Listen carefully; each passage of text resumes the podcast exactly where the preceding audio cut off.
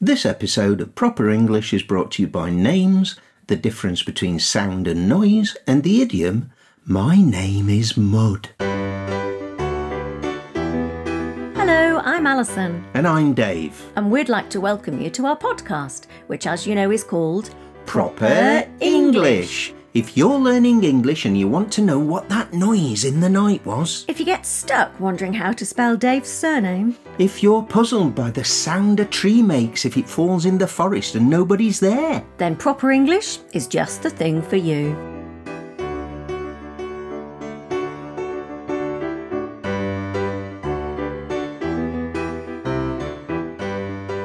Names. Love them or hate them, you just can't live without them. you can't. English names can be hard to pronounce as they don't follow the rules. Mine is relatively simple, but isn't used in any other cultures as far as I'm aware, and so students often need a little help. Alison. Alison. It's the O that causes the biggest problem, isn't it? Yeah, people tend to overemphasise it, whereas a native English speaker hardly pronounces it. Alison. Yeah, it's a schwa. It's the sound the, linguistically or phonetically that's known as a schwa. It is. Yeah. Uh. Does it have a meaning? Not especially. It's a Scottish variation of the French name Alice. Ah, Alice. Alice. Also a Portuguese name. Yeah, yeah, and if people here look blankly at me when I tell them my name, I say, like Alice. and they often end up calling me that, which I quite like. My grandmother was called Alice, and I've always liked the name. I call you Ali, which is the diminutive form. Mm-hmm. Now, in the Middle East, Ali is usually a boy's name. And just about every English speaker, including me, calls you Dave. Yep. Although my full name is David. My mum calls me that when I'm naughty. and here in Portugal, the name David is fairly common. But again, if I tell someone here that my name is Dave, it draws a proper blank. It's not a shortening or an abbreviation that is used here. And what does it mean? Well, it seems likely that it was originally a Hebrew name. Yeah, it can be found in the Bible, can David? It's a name that is common across much of Europe too. And in Hebrew, it means beloved hmm. or uncle. David was a king in Israel in the 10th century BC. Blimey, it's an old name. Yeah, it is. In Britain, it can be found from the Middle Ages onwards, and is most popular in Wales. Yes, St David is in fact the patron saint of Wales. He is. What about other members of your family? No, I don't think they're patron saints of anything. oh dear, back to the script. Well, my mum's name is Patricia, and it's shortened to Pat. It's the feminine form of Patrick, and both names are popular in lots of countries. My dad's name was Douglas. Now, if you see that written down, you could be forgiven for thinking it's pronounced Douglas. Yes, it's spelt D O U G L A S. It is. Names really don't follow the rules, as I said earlier. Now, Douglas is a Scottish name, and apparently its meaning is dark river. I'm not sure it's a very apt description of your dad. He was mostly a calm and light hearted soul, wasn't he? He was, yeah, yeah. What about your parents? Well, my mum's name is Janet, but she doesn't really like being called that, and everyone calls her Jan. I found that internet searches for this subject aren't very helpful. Some sites list my mum's name as purely English, others say Hebrew, and that it means a gift from God. Ah, My dad's name was Kenneth, which apparently means born of fire and handsome. He too was known by a shortened version, Ken.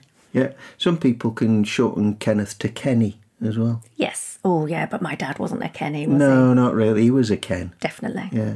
The names of our family members are pretty conventional for our respective age groups in Britain. Like most cultures, names go in and out of fashion in the UK. More traditional names tend to come from the Bible, or sometimes saints' names. And now we're asking, what's the difference? What's the difference? Another excellent question from Alexei in Ukraine. What's the difference between sound and noise? Well, in scientific terms, they're the same. They hmm. both mean something that you can hear. Oh, is that it? Yeah, no, let's say some more about it, Dave.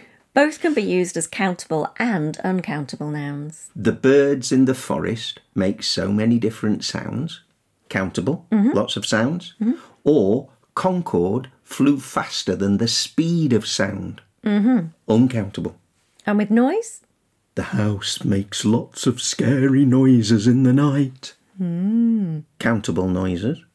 And the neighbours upstairs make a lot of noise. Uncountable. The difference is in their meaning, and it comes down to our perception.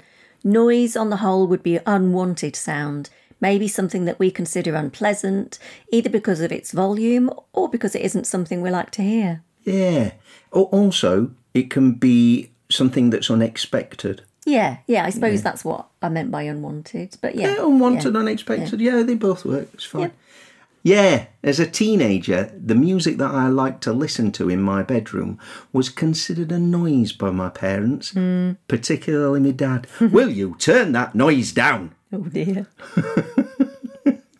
Yeah, he wasn't keen. Frank Sinatra man, you see. When we're talking to students over Skype or Zoom, we might have to turn the sound up just so that we can hear them better. And sometimes there can be a noise in the background, maybe interference on the line, which is a bit distracting. The fact that we can turn noise into the adjective noisy tells us that there's a judgment attached to the word. Oh yeah, we don't say something soundy, do we? No, we would never say that. So, what do you think about the philosophical question? If a tree falls in a forest and there is nobody around, does it make a sound? Well, I suppose the answer is that yes, it makes a sound, but maybe it doesn't make a noise. Ah. Let's look at surnames, also known as family names. My last name, Kurley, with a K, K U R L E Y, is easy enough to say, but my goodness, it causes problems when it comes to spelling. Nobody ever, ever gets it right first time. and this applies to native English speakers every bit as much as it does to non natives. There are at least three ways to spell it, and our family uses the least common version. And I voluntarily took it as part of my surname when I married you. More fool you. But what does Kurley mean, if anything? Not really sure. Uh, All I know is is that it's derived from an Irish name, which is C U R L E Y.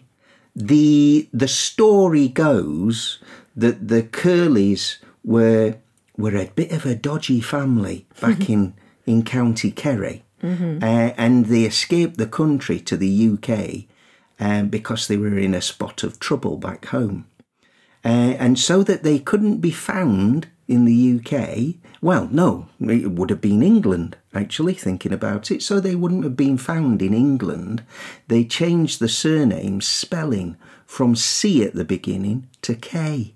Because nobody would be able to find them now, would they? Cunning. Ah, with a K. So, how about Davis? Meaning wise, it's pretty straightforward. It just means son of David. Bit weird. I'm David. I know, it's very confusing. well, actually, it's not at all confusing. so, because it comes from David, it's quite a common surname in Wales. Ah, But there it's spelt with an E, so D A V I E S. Before I met you, I would spell Davis, D A V I S, to people when I gave them my name. And then once we were married, I had the added complication of spelling Kurley. difficult, eh? Hard life. Oh, it's tough. I know. That brings up an interesting cultural point, though, doesn't it? Mm-hmm. When we got married, it kind of was the norm that married women changed their surnames to their husband's surname. Oh, I'd say it was definitely the norm. okay. Yeah, I really didn't want to do that. I liked being Davis, and I couldn't see the point of giving that up. And I wanted to smash the patriarchy. Right on, sister. But at that point in time, I didn't know any women who had kept their maiden name, as it's known, when they got married. So I compromised and went with both of our surnames. It's much more common now for people to use a double barrelled surname. Uh, double barrel means that you keep two surnames, uh, and it's usually got a hyphen in between. And these days, women in the UK, well, sometimes they don't even change their surname at all after marriage, which is fair enough. It's up to them, isn't it? Mm-hmm. What traditions do people have with name changing in your country, in your culture? Do get in touch and let us know. And now it's time for Idiom of the Week. Idiom of the week. Has your name ever been Mud Ali? Hmm, I expect so. It means you're in trouble, so yeah, I'm pretty sure my name's been Mud.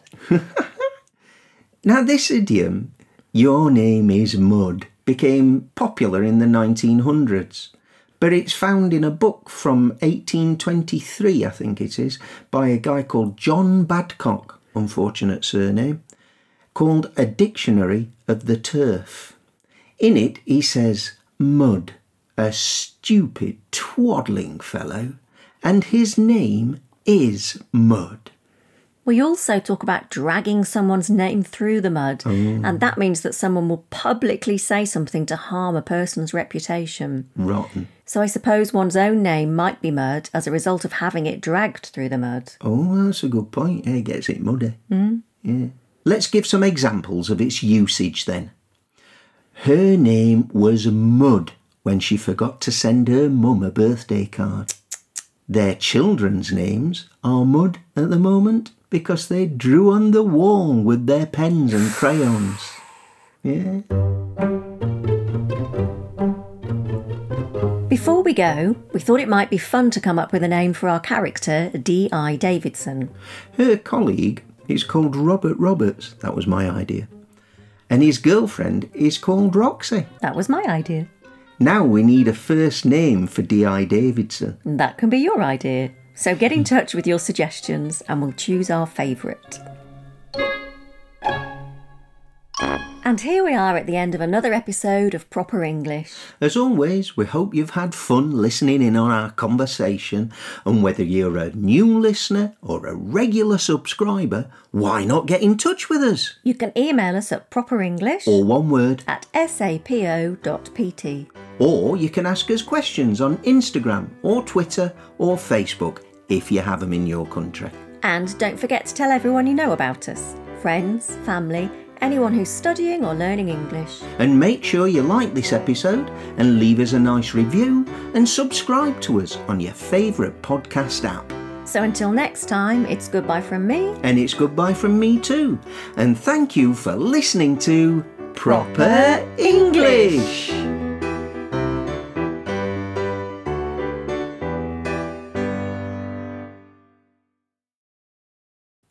say what the noise in the night was.